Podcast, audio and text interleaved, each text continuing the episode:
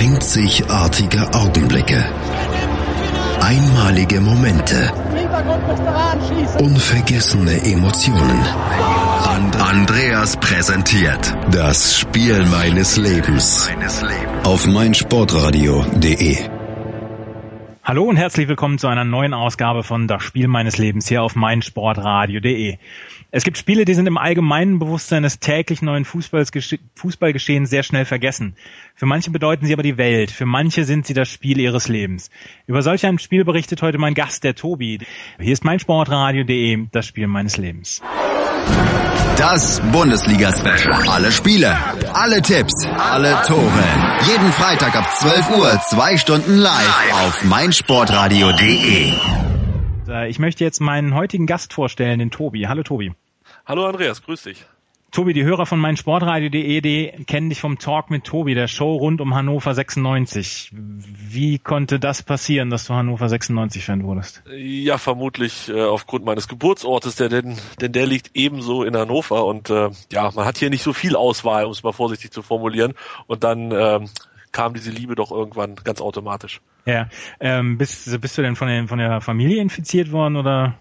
Ja. ja. also ich sag mal, meine Familie ist jetzt nicht so Hardcore 96-Fan, natürlich durchaus Sport interessiert und auch Fußball und dann logischerweise auch 96, aber ich würde schon sagen, in meiner Familie der größte 96-Fan bin dann ich selber durchaus. Äh, früher aber auch mitgenommen worden von Vater, Opa, Onkel, die dann meine ersten Stadionerlebnisse quasi gebracht haben. Ja, war das erste Spiel ein Bundesligaspiel oder war das ähm, dann eher in düstereren Zeiten. Ich habe versucht, mich zu erinnern äh, in einer anderen Sendung hier bei meinsportradio.de mit Thomas zusammen äh, im, im, in Intim. Ich bin der Meinung, es war ein Zweitligaspiel. Ja. Ähm, und vermutlich gegen Wattenscheid, aber es muss halt auch schon so lockere 25 Jahre her sein und deshalb war ich mir nicht mehr so ganz hundertprozentig sicher. Nur gut, Zweitligaspiele gegen Wattenscheid vergisst man dann auch ein bisschen eher. Definitiv. Ähm, aber gab es so, so einen ersten Helden für dich? Ja, schon Jörg Sievers, würde ich sagen. Also das war der, der 92, da war ich 10, ähm, quasi das DFB-Pokalfinale mehr oder weniger alleine entschieden hat durch seine Elfmeterparaden und ähm, auch danach immer wieder wichtige Abende und, und Nachmittage für Hannover hatte. Auch wenn er immer so ein bisschen für Action gesorgt hat, gerade wenn die Bälle flach zu ihm zurückgespielt wurden, was damals Gott sei Dank noch nicht so weit verbreitet war wie heute. Ähm, da war Sievers auch immer für eine ganz gute Aktion ähm, ja in der Lage. Von daher, nö, ich würde sagen, doch, es ist schon Jörg Sievers gewesen, der Held meiner Jugend. Actionreiches Torwartspiel kenne ich von Richard Golz aus meiner HSV-Fanzeit. Ja, das kommt ähm, ungefähr hinzeitlich, ne? das ist, das ist ungefähr eine, eine Torwartgeneration, eine Torwartschule. Äh, nun hat Hannover 96 äh, in seiner in seiner Zugehörigkeit zum deutschen Fußball ja auch wirklich düstere Zeiten erlebt, so Regionalliga-Zeiten zum Beispiel. Zwischen 84 und 1990, glaube ich, war es so, dass das äh, Hannover 96 dann auch zu äh, in der Regionalliga spielte. Festigt sowas eher die Beziehung zum eigenen Verein oder sagt man da, diese Zeiten möchte ich eigentlich relativ schnell wieder vergessen? Ähm, ja, grob beides. Also grundsätzlich möchte ich es natürlich schon ganz gerne vergessen. Das ist jetzt nicht wirklich eine Zeit, die sonderlich viel Spaß gemacht hat. Auf der anderen Seite war es aber auch die Zeit, ähm, wo es quasi sich intensiviert hat, das Ganze. Also die Saison 96, 97, das war die Regionalliga-Saison, wo ich so, ja, 14, 15 war. Das war die Zeit, wo wir das erste Mal dann alleine ohne Eltern hingegangen sind mit den Jungs zusammen und ja. im Jahr drauf, in, in der zweiten Regionalliga-Saison, auch Gott sei Dank der letzten, ähm, gab es dann die erste Dauerkarte für den Stehblock und ähm, ja, das war so die Zeit, das war gut. Also ähm, ich kann mich gerne noch mal ganz kurz erwähnen, mein erstes Spiel mit den Jungs zusammen, äh, wo wir hingegangen sind, war so eine spontane Geschichte. Es war das Derby gegen Eintracht Braunschweig ja. und zwar nicht so hundertprozentig bewusst, worauf wir uns da einließen, als wir da mit äh, unseren 14, 15 Jahren Richtung Stadion taperten und es war damals schon viel Polizei, nicht zu vergleichen mit heute, aber es war was Besonderes. Also ähm, das war eine schöne Zeit damals, so 96, 97. Ja, jetzt ist seit Ende der 90er äh, Martin Kinn quasi am Ruder der des von Hannover 96. Ähm, ich kenne jetzt nur einige Hannover 96 Fans und ähm, es gibt dann doch ein sehr sehr gespaltenes Verhalten oder Verhältnis zu diesem Mann, beziehungsweise naja gespalten ist vielleicht schon positiv ausgedrückt. Wie ist denn deine Einstellung zu Martin Kind und seinen dann doch immer sehr offensiven Plänen, die 50 plus 1 Regel aufzuweichen oder abzuschaffen und dann dafür zu sorgen, dass dieser Verein so ein bisschen nach seinem Gutdünken ähm, dargestellt wird oder, oder umgebaut wird. Ja, also gespalten trifft die Sache, denke ich, sehr, sehr gut. Ähm, diese 50 plus 1 Geschichte ist in den letzten Monaten, vielleicht sogar Jahren ein Stück weit in den Hintergrund geraten, weil auch ganz, ganz viele andere Fässer aufgemacht wurden, sowohl von ihm als auch von äh, Seiten der aktiven Fanszene. Ich gehöre nicht zu denjenigen, die im Stadion Kind muss wegrufen, was ja doch einige Leute tun. Ja. Ähm, ich weiß, dass Hannover 96, äh, ihm, oder in meinen Augen hat Hannover 96 ihm viel zu verdanken. Er hat äh, aus einem ja doch recht großen Chaosverein einen, einen etablierten Bundesligisten gemacht, der nun diese Saison 2013, 2014 14 vermutlich nicht absteigen wird und ähm, damit dann inzwischen viele Jahre in der Bundesliga rumturnt. Und das haben wir ein Stück weit auch ihm zu verdanken.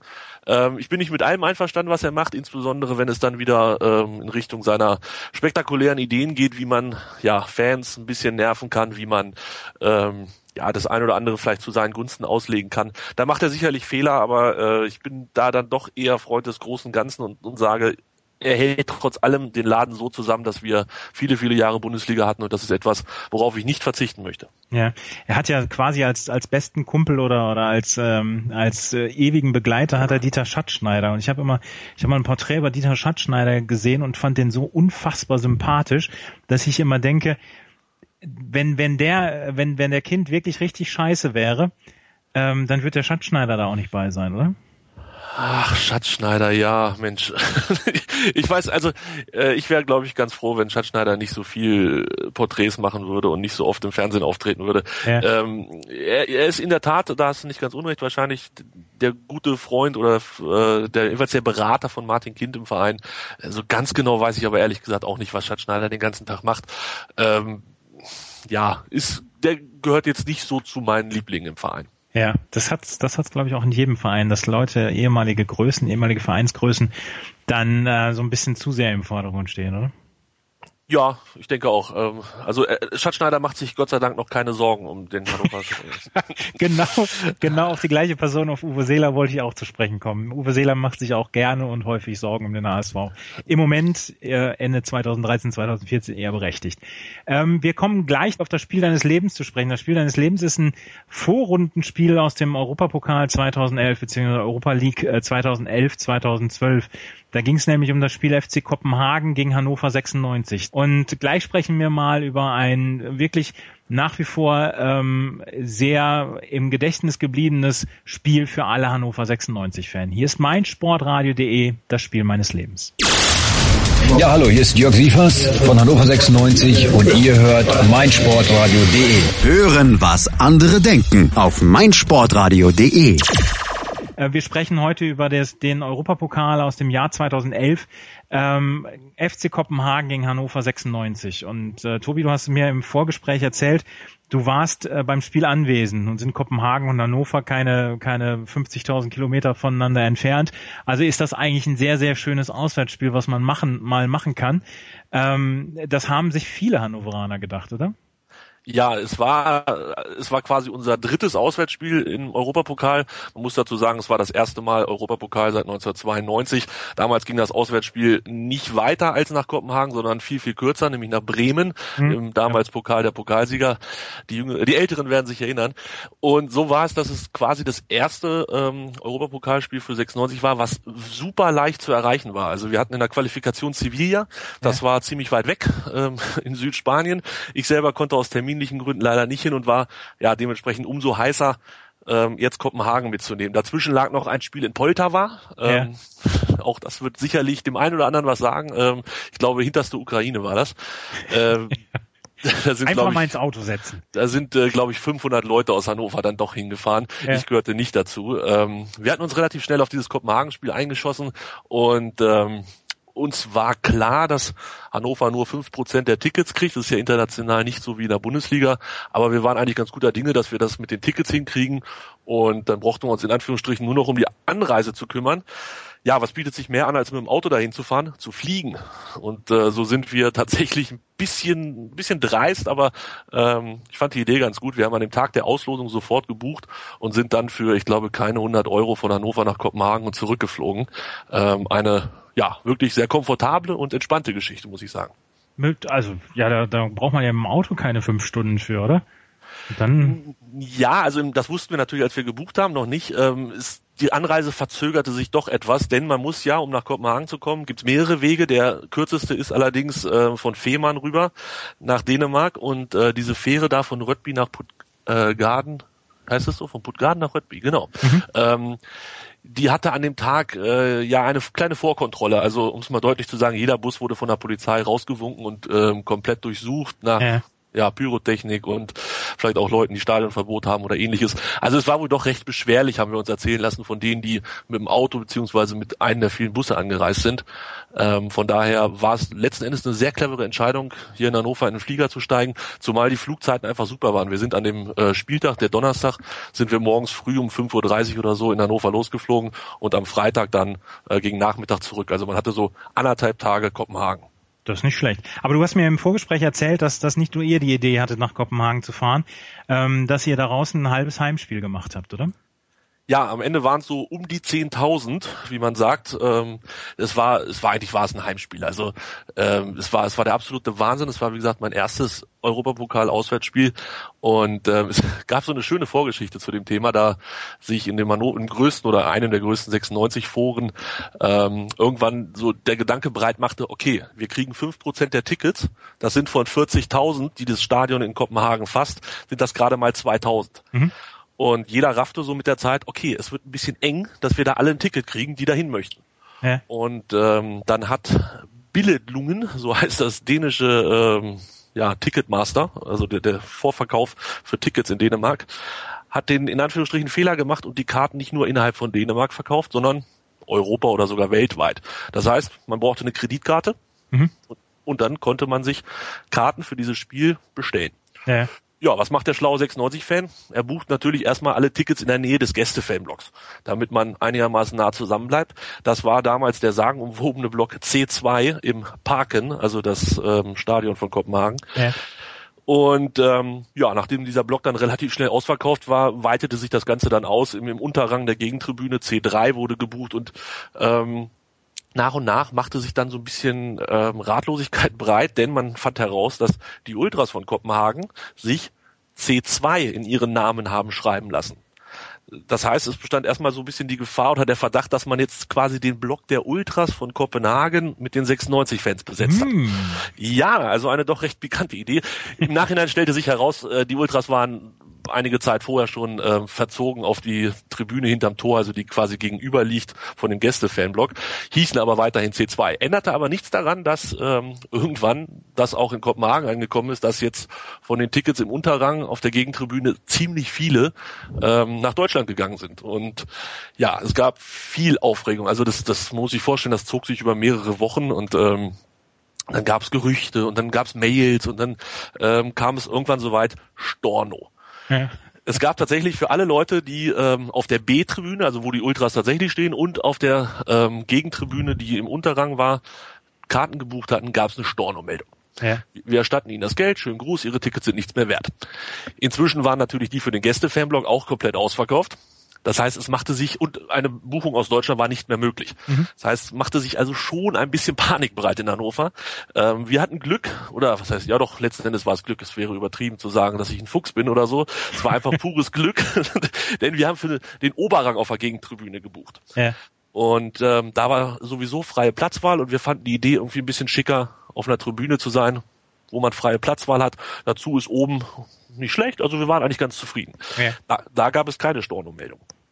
Ja, Ende vom Lied war dann, dass sich Hannover 96 eingeschaltet hatte, gesagt hat, wir können nichts tun, dann konnten sie doch was tun. Lange Rede, kurzer Sinn, Ende vom Lied. Es wurden alle 96-Fans, die nicht im Oberrang der Gegentribüne gebucht hatten, in diesen Oberrang umgebucht. Eine, ja, recht komfortable und doch fand ganz sympathische Lösung von den Kopenhagen, Kopenhagenern. Und so kam es, dass wir quasi den kompletten Oberrang der Gegentribüne für uns hatten. Aber man möchte, man möchte ja meinen, dass die Kopenhagener keine Amateure sind, was solche, was solche Europapokalspiele angeht. Ich meine, ich kann mich an ein Spiel erinnern gegen den HSV, da waren auch viele Hamburger da, aber ich meine, das ist ja, sie waren ja keine Frischlinge im Europapokal.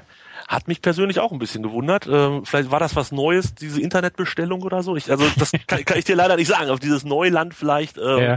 irgendwie nicht so gut angekommen ist. Internet setzt sich eh nicht durch. Ja, genau. Wir müssen da uns nicht so viel drum kümmern. Und, ähm, ja, Ende vom Lied war auf jeden Fall, dass man diese Tickets nun tauschen konnte und ähm, ja, man den, diese eine Seite hinterm Tor, also die quasi die Gästetribüne, wo, weiß nicht, so drei bis viertausend, glaube ich, drauf passten und dann ähm, ja den Oberrang der Gegentribüne komplett für sich alleine hatte. Das war schon ziemlich nett und gut gelöst. Ich glaube, es wäre auch nicht witzig geworden, wenn am Ende drei, viertausend Hannoveraner in Kopenhagen gestanden hätten, die kein gültiges Ticket gehabt hätten. Ja, und ähm, dann war es ja nicht nur die Tribüne war ja, beziehungsweise das Stadion war komplett ausverkauft. Ihr habt dann auch Ihr habt euch dann ja auch alle in der Stadt getroffen. Jetzt ist Kopenhagen zwar eine Hauptstadt, aber auch nicht die größte Stadt der, der Welt. Und dann hat man ja schon das Gefühl, dass man zu einem Heimspiel fährt, oder? Ja, also der Flug hin war noch relativ entspannt. Da dachte ich, oh, wo sind sie denn alle? Also da waren vielleicht, ja, in so einem Flieger 100 Leute passen da rein. Da waren vielleicht 20, 96 Fans oder welche, die da offen danach aussehen. Aber als man dann in der Stadt ankam, merkte man sofort, okay, das riecht nach Heimspiel. Und äh, es gab einen vereinbarten Platz ähm, innerhalb von Kopenhagen. Das ist, äh, ich glaube, der größte Platz in der Innenstadt von Kopenhagen. Ich kann es bis heute nicht richtig aussprechen. Kongens Nytorf. Mein Dänisch ist nicht so ganz gelungen. Ähm, das war auf jeden Fall der vereinbarte Platz, wo man sich treffen sollte irgendwann im Laufe des Nachmittages. Und bis dahin, da wir ja relativ früh angekommen sind, ähm, zogen wir durch die Stadt, haben uns ähm, ja ein bisschen Kopenhagen angeguckt, beziehungsweise eigentlich haben wir immer nur gesucht, wo wir das nächste Bier herkriegen. Ja, da man schon. Ist in Dänemark denn das Bier wenigstens ein bisschen günstiger als in Skandinavien, im Rest Skandinaviens? Ja, also wer schon mal nördlich von Schleswig-Holstein war, weiß ja, dass es insgesamt da oben nicht so ganz günstig ist. Äh, Bierchen ging aber, würde ich sagen. Also ähm, so ein Zehnerträger, weiß nicht, glaube so 15 Euro an so einem ja, das geht ja Kiosk. Ja, das, das war okay. Ähm, was gar nicht ging, ist halt Schnaps. Ähm, wir haben dann so den einen oder anderen Mitfahrer gehabt, der ganz gerne auch mal eine Mischung trinkt. Die mussten wir dann halt aus Deutschland mitbringen. Aber ja. gut, äh, ist ja nicht unmöglich, sowas ja. im Koffer zu tun und dann mit ins Land zu fahren. Ähm, also wir waren ganz gut verpflegt und hatten wirklich viel Spaß. Hatten ein schönes Hotel ähm, im Rotlichtviertel, direkt hinterm Bahnhof. Rotlichtviertel war dann allerdings, also es war tatsächlich ähm, ein Puff am nächsten, aber es war auch ein roter am nächsten. Also es war tatsächlich 96 Rotlichtviertel und äh, es war jedes Hotel war brechend voll. Überall hingen die 96 Fahnen raus. Ich hätte es mir nicht vorstellen können, dass so viele Leute dahin fahren. Selbst ohne Spiel hättest du also schon genug zu erzählen gehabt. Aber über das Spiel dann, äh, kümmern wir uns gleich mal, weil das war ja nicht minder spektakulär. Hier ist meinsportradio.de, das Spiel meines Lebens. Hannover liebt die 96 Show mit Tobi. Erste Frage immer an neue Gäste in dieser Sendung. Warum Hannover 96? 60 Minuten schwarz-weiß-grün auf den Punkt gebracht. Gibt es jetzt die große Aufholjagd? Taktische Analysen. Die besten vier Minuten von Hannover 96. Und klare Statements zu den Roten. Dann wird er halt rausgeschmissen, Abfindung gezahlt, der nächste Trainer holt. Hannover liebt. Jeden Donnerstag neu. Als Podcast oder um 11 Uhr auf meinsportradio.de. Es war der dritte elfte 2011, an dem Tobi den Flug nach Kopenhagen genommen hat, um das Europapokal-Auswärtsspiel äh, FC Kopenhagen gegen Hannover 96 zu gucken. Tobi, wir haben eben schon die ganze Zeit darüber gesprochen, die Vorbereitungen, wie ihr dann äh, in die Stadt gekommen seid. Ähm, es gab ja noch ein wichtiges Spiel zu spielen, abseits von einem wirklich schönen Hinflug und einem vielleicht auch schönen Tag. Ähm, es gab ein, ein wichtiges Spiel zu spielen. Es war zu dem Zeitpunkt, war die Gruppe, in der Hannover 96 stand, mit FC Kopenhagen, mit Standard Lüttich und Worskla Polter war, war noch sehr, sehr eng beieinander. Ähm, Kopenhagen hatte vier Punkte, Lüttich hatte zu dem Zeitpunkt fünf Punkte, ähm, Hannover vier Punkte und ähm, Polter war nur einen Punkt. Also war es noch nicht ganz gesichert, dass man überhaupt in die in die KO-Phase kommt. Ähm, in der Gruppenphase hat man sich sogar noch gegen Sevilla ähm, durchgesetzt, das hattest du vorhin schon erwähnt. Ähm, es waren also beste Vorzeichen, beziehungsweise waren Vorzeichen da, dieses Spiel sollte man besser gewinnen. Ja, kann man so sagen. Also wir hatten das erste Spiel gegen Lüttich äh, zu Hause unentschieden gespielt. Das war okay, das war jetzt nichts Berauschendes. In Polter war knapp 2 zu 1 gewonnen. Da haben wir wirklich mit Hängen und Würgen das Ding nach Hause geschaukelt, nach 2-0 Führung, das 2-1 gekriegt, um Gottes Willen. Ich erinnere mich, war ganz, ganz grausam. Ähm, und dann gab es das Hinspiel gegen Kopenhagen, das haben wir 2-2 äh, gespielt, haben wir in der 89. Minute den Ausgleich gekriegt. Das war sehr, sehr ärgerlich. Ja. Aber man hatte das Gefühl, okay, Kopenhagen, das ist eine Mannschaft, die hat zwar auch schon Champions League regelmäßig gespielt. Ich erinnere mich da an, an Spiele, die hatten Barcelona in der Gruppe, ich glaube das Jahr davor. Mhm. Ähm, da, da hat man gemerkt, mit denen kannst du mithalten. 2-2, zweimal geführt, das war eine feine Sache. Und dann sind wir tatsächlich ähm, danach den Spieltag nach Kopenhagen gefahren und ich war ausnahmsweise mal zuversichtlich, muss ich sagen. Und das hat sich ja dann letzten Endes auch äh, bewährt. Wenn ich heute auf die Aufstellung gucke, denke ich, ähm, es war schon so die, die, der beste Kader, den man zur Verfügung hatte. Zieler im Tor, Chahet Hagi in Pogatetz und Schulz in der Abwehr, Schmiedebach, da Silva Pinto, Stindel, Panda, Schlaudraff, Abdelaue im Sturm dann. Ähm, das war eine okaye Truppe, oder? Das war definitiv eine okaye Truppe, ja. Das kann man sagen. Ähm, ich glaube, also ich persönlich war damals immer, bin ich immer noch ein großer Freund von Konstantin Rausch. Ähm, hätte den vielleicht spielen lassen anstatt Panda, aber das ist eine andere Geschichte. Äh, ja, anstatt äh, Jahed war es damals. Aber ist egal. Es war eine gute Truppe und ähm, ja, da sind einige dabei, äh, auf die man vertrauen konnte an so einem Tag, ja. Ja. Ähm, vorher hatte es Niederlagen gegen Mainz gegeben und in Gladbach mit 1 zu 2 bzw. 0 zu 1 nach Verlängerung. Das heißt, ähm, die ganz große Sicherheit war vielleicht nicht da. Was erinnerst du denn äh, vom Spiel noch? Ähm, in der ersten Halbzeit hat sich Hannover 96 schwer getan, es stand 0-0. Ähm, so richtig viele Chancen gab es nicht, außer dass das Stindel freistehend über das Tor geköpft hat. Ja, Stindel war eigentlich der Mann des Tages. Also alles drehte sich an dem Tag um Stindel. Er hatte, glaube ich, in der ersten Halbzeit so eine, anderthalb Chancen. Das war in der Tat nicht so wirklich was ganz Großes. Das Spiel war auch recht zäh. Ich muss zugeben, das habe ich dann erst im Nachhinein mir alles nochmal so ganz genau angeguckt. Äh, an dem Tag waren wir einfach nur ja voll mit Euphorie und äh, guter Laune. Halbzeit 0-0, naja, äh, so ein bisschen setzte der Kater ein, also sowohl der, was wir erwartet hatten sportlich, als auch der tatsächliche Kater, denn es gibt ja kein Alkohol im Stadion, im Europapokal. Ähm, danach kam die zweite Halbzeit und dann wurde es wirklich besser. Stindel lief warm, also das kann man ganz klar so sagen, der wurde immer heißer und ähm, ja, dann als Hannover gerade wirklich richtig Druck hatte, ich glaube zwei, drei gute Chancen in Folge, dann kam Ndoye von Kopenhagen und machte das 1 zu 0. Da war wirklich äh, lange Gesichterzeit angesagt. Ja, in der zweiten Halbzeit hatte ähm, Mirko Slomka, damals noch Trainer bei Hannover 96, äh, Konstantin Rausch eingewechselt, den du ja, auf den du ja so ein bisschen stehst, ähm, für den angeschlagenen Christian Panda. Ähm, die zweite Halbzeit laut den Berichterstattern und beziehungsweise das, was man noch so äh, in den sozialen Medien oder auf den Videoseiten dieser Welt ähm, sieht, war besser von, von den ähm, 96ern. Und dann fiel das Tor dann zur Unzeit, wie, der, wie der ähm, gemeine Kommentator sagt.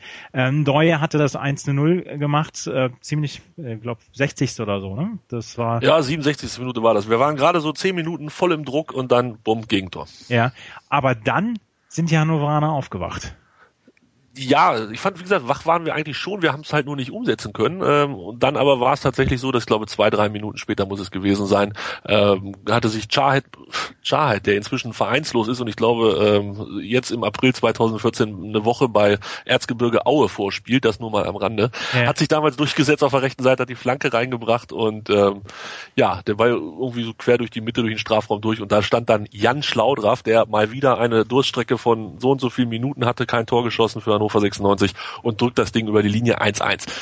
Habe ich, hab ich das Gefühl, dass, dass, dass ihr Hannover-Fans ein wenig sehr streng seid mit Jan Schlaudraff? Nein, wir sind nicht streng, wir sind angemessen kritisch, oder wie sagt man so schön? Nein, es ist, ach, Jan Schlaudraff, das ist doch wie mit Van der Vaart, von dem erwartet man immer ganz viel, aber es kommt dann doch eher nur so ein bisschen. Ja, ja. Ich weiß nur, ich weiß nur, dass ich, dass ich mal bei einem Spiel von Alemannia Aachen gegen Werder Bremen, als er dieses unglaubliche Traumtor ähm, geschossen hat gegen Tim Wiese, vielleicht einfach mal googeln, dass ich ein paar Sekunden vorher noch gesagt habe, ähm, Jan Schlaudraff halte ich für überschätzt. Und dann habe ich, hab ich meine Worte mit einem, einem Schluck aus dem Bierglas wieder runtergespült. Ja, er braucht ab und zu, dass er kritisiert wird, auch wenn es von einem Fan ist, der vielleicht äh, gar nicht so nah dran ist, dass man ihn hört. Aber ähm, äh, Martin Kind hat ja auch mal zu ihm gesagt, er macht kein Spiel mehr für 96 und danach erfolgte eine Leistungsexplosion, da träumt man heute noch von. Ja. ja. Auf jeden Fall, äh, äh Jens Schlaudraff hatte das 1 zu 1 geschossen. Und dann ähm, kam die Minute des Lars Stindl, der ähm, ein unglaublich tolles Tor geschossen hat. Der in einem unglaublich tollen Spiel, was er gemacht hat, ein unfassbar schönes Tor gemacht hat. Stindl war noch nie und ist es auch bis heute jedenfalls nicht so wirklich geworden, auch wenn er in den letzten Wochen ganz gut war, war noch nie der ganz große Torschütze, ähm, hat da aber einen Ball gekriegt in Lauf, so, so aus 16, 20 Meter und legt den Ball mit rechts an dem Gegenspieler vorbei und nimmt ihn Volley mit links. Also ähm, ich glaube, wenn das, wenn man ihm sagen würde, mach das mal so, bricht er sich alle alle beide Beine. ähm, da hat er es aber einfach gemacht, ohne zu denken, zieht mit links ab, das Ding knallt ins Tor rein und ähm, Hannover liegt 2-1 in Führung. Unfassbar. Also äh, es war so, dass ich es tatsächlich im Stadion gesehen habe, dass ich es auch noch vor Augen habe, die Szene. Ähm, Kann es mir aber im Fernsehen nicht oft genug angucken, weil es einfach so unfassbar schön war. Ja, der Kabel 1 Kommentator damals ist dann auch eskaliert. Er sprach dann davon, viermal ist Stindels recht. Und äh, da, weil, weil Stindl vorher schon drei große Chancen vergeben hatte. Und dann schellte das Telefon in Kopenhagen und der Kabel 1 Kommentator wusste nicht so richtig, was damit anzufangen. Lars Stindl hatte die die, die rechte Hand hatte er zu einem Telefonhörer geformt und äh, stand dann vor der Hannover-Kurve und griff zum Telefon. Was hat es damit auf sich? Ja, also nicht das, was der Kabel 1 Mensch damals gesagt hat. Ähm, also Stindl, wie du gesagt hast, lief zum Gäste-Fanblock hin, äh, voller Jubel und tippte so handymäßig auf, seinem, äh, auf seiner Hand rum. Ähm, es hatte damit auf sich das Europapokallied, was äh, losgeht mit den Worten erste Runde Bukarest, zweite Runde Rom und dann geht es weiter mit in Kopenhagen schellt das Telefon. Und nicht nur Hannover hat das in der ganzen Saison davor schon gesungen, ähm, sondern auch Lars Stindl wahrscheinlich oder er hat irgendwo mitgekriegt, keine Ahnung. Er kannte auf jeden Fall das Lied. Ähm, ganz ehrlich, es war auch fast nicht möglich, es nicht zu kennen, wenn man in der Mannschaft war, denn es war wirklich ständiger Begleiter von Hannover 96 in den Wochen und Monaten zuvor. Und ja, Stindl hat sich dann erinnert, dass er gerade in Kopenhagen ist und dass es doch ganz cool wäre, mal so eine Geste zu machen ja, wir fanden es alle großartig. Der Mensch von Kabel 1 hat es leider nicht verstanden, aber ähm, ist heute noch ein Running Gag, wenn wir ähm, über Lars Stindl sprechen oder jemand mit dem Handy diese Geste macht, dass wir dann sagen, ja, jetzt ruft jemand dringend zu Hause an, ne? der muss telefonieren, denn das war die Worte, die der Kabel 1 Mensch in den Mund nahm. Ja, ähm, Lars Stindl schweißt das Ding in den Winkel und ähm, damit gewinnt Hannover das Spiel in Kopenhagen und ähm, es war für die Gesamtkonstellation durchaus ein guter Auswärtssieg, ähm, aber für was ich schon im, im Vorhinein gesagt habe, es ist, es ist in, nur in der Erinnerung von diesen 10.000 Hannoveranern, die mitgefahren sind, wirklich das, das Spiel vielleicht ihres Lebens. War ein tolles Europapokalspiel und davon lebt diese Sendung ja auch. Und äh, wenn wir uns wieder hören, äh, reden wir noch ein wenig über die Saison beziehungsweise die Europapokalsaison von Hannover 96, weil es ging nämlich noch sehr, sehr schön weiter. Hier ist mein Sportradio.de, das Spiel meines Lebens. Die Sportshow mit Malte Asmus. Alles rund um den Sporttag. Von Montag bis Freitag ab 9 und 14 Uhr auf meinsportradio.de. Ähm, Tobi, wir haben eben schon drüber gesprochen, wir, wir wollten jetzt noch mal ein bisschen darauf zu sprechen kommen, wie die Europapokalsaison denn weiterging von, von Hannover 96. Ihr habt euch sehr sicher für die ähm, K.O.-Phase qualifiziert. Ja, der Sieg in Kopenhagen hatte dann dafür gesorgt, dass wir acht Punkte haben. Ich glaube, Lüttich hatte danach auch acht Punkte und Kopenhagen nur vier. Polter war blieb bei einem. Das heißt, wir hatten fünf Punkte Vorsprung. Nein, das ist gelogen. Vier Punkte Vorsprung auf Kopenhagen. Und am fünften Spieltag, also quasi dem Spieltag danach, war es dann auch soweit. Wir spielten in Lüttich, verloren in einem unfassbar grausamen Spiel. Auch da war ich vor Ort.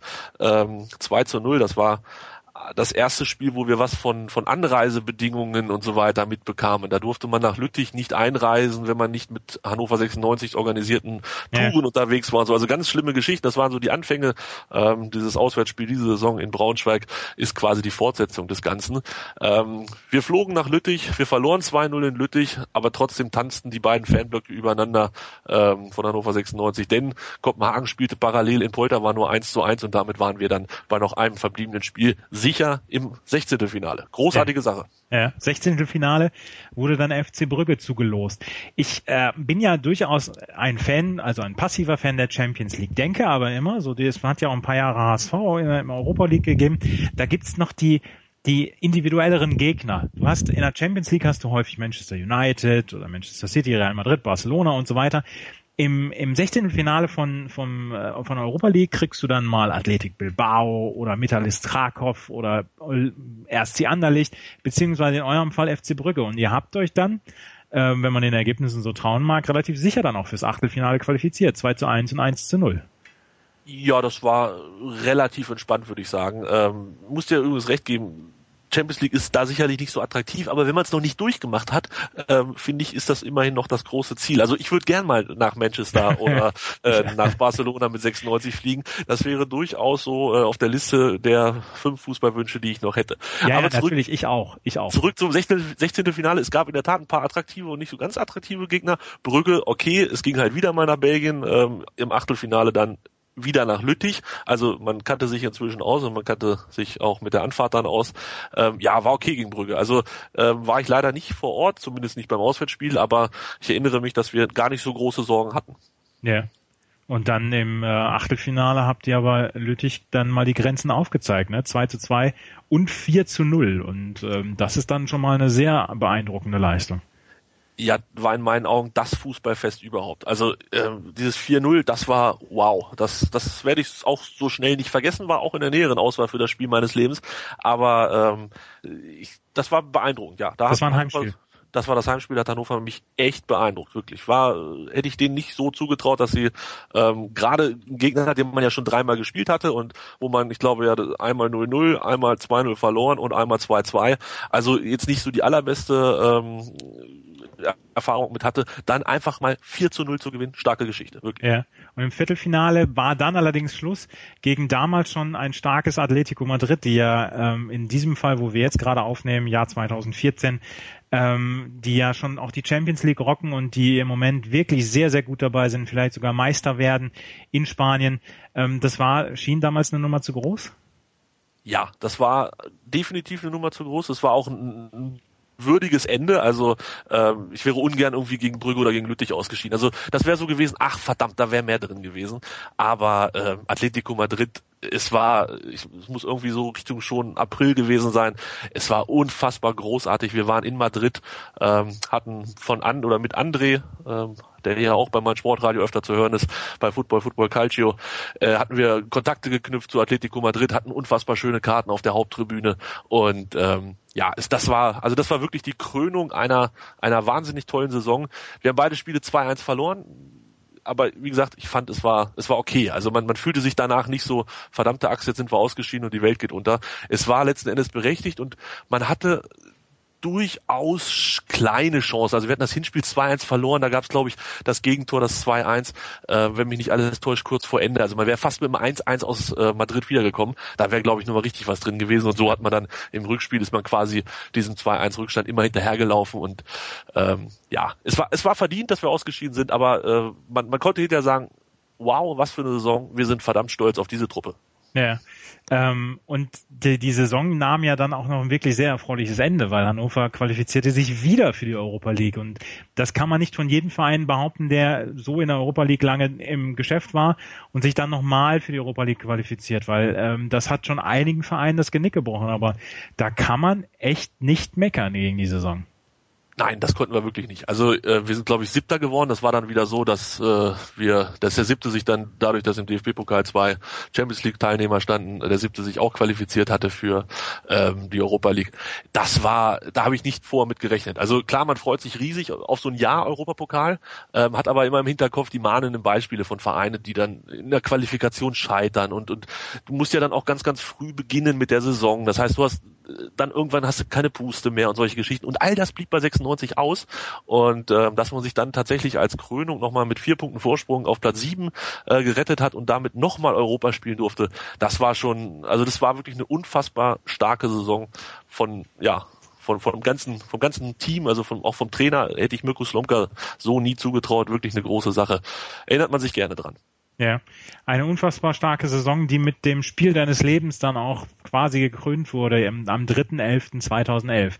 Tobi, wir sind am Ende dieser Sendung angelangt. Vielen, vielen Dank für deine, ähm, für deine Erinnerung an diesen 3.11.2011 und das auch, was danach ähm, kam, hat mir sehr viel Spaß gemacht. Gerne, danke dir. Ja, wenn ihr mal das Spiel eures Lebens äh, von, von dem berichten wollt, dann schreibt uns an auf facebook.com slash meinsportradio oder auf Twitter at meinsportradio. Ähm, wir müssen nicht über Fußball reden, wir können über jede andere Sportart sprechen. Ich freue mich auf eure Anrufe beziehungsweise auf eure Meldungen und äh, wir setzen uns mit euch in Verbindung. In diesem Sinne wünschen wir euch noch viel Spaß im weiteren Programm von meinsportradio.de und bis zum nächsten Mal. Auf Wiederhören. Schatz, ich bin neu verliebt. Was? Drüben. Das ist er. Aber das ist ein Auto. Ja, eben. Mit ihm habe ich alles richtig gemacht. Wunschauto einfach kaufen, verkaufen oder leasen. Bei Autoscout24. Alles richtig gemacht. Wie baut man eine harmonische Beziehung zu seinem Hund auf? Puh, gar nicht so leicht. Und deshalb frage ich nach, wie es anderen Hundeeltern gelingt, beziehungsweise wie die daran arbeiten. Bei Iswas Dog reden wir dann drüber. Alle 14 Tage neu mit mir, Malte Asmus und unserer Expertin für eine harmonische Mensch-Hund-Beziehung, Melanie Lippisch. Iswas Dog mit Malte Asmus.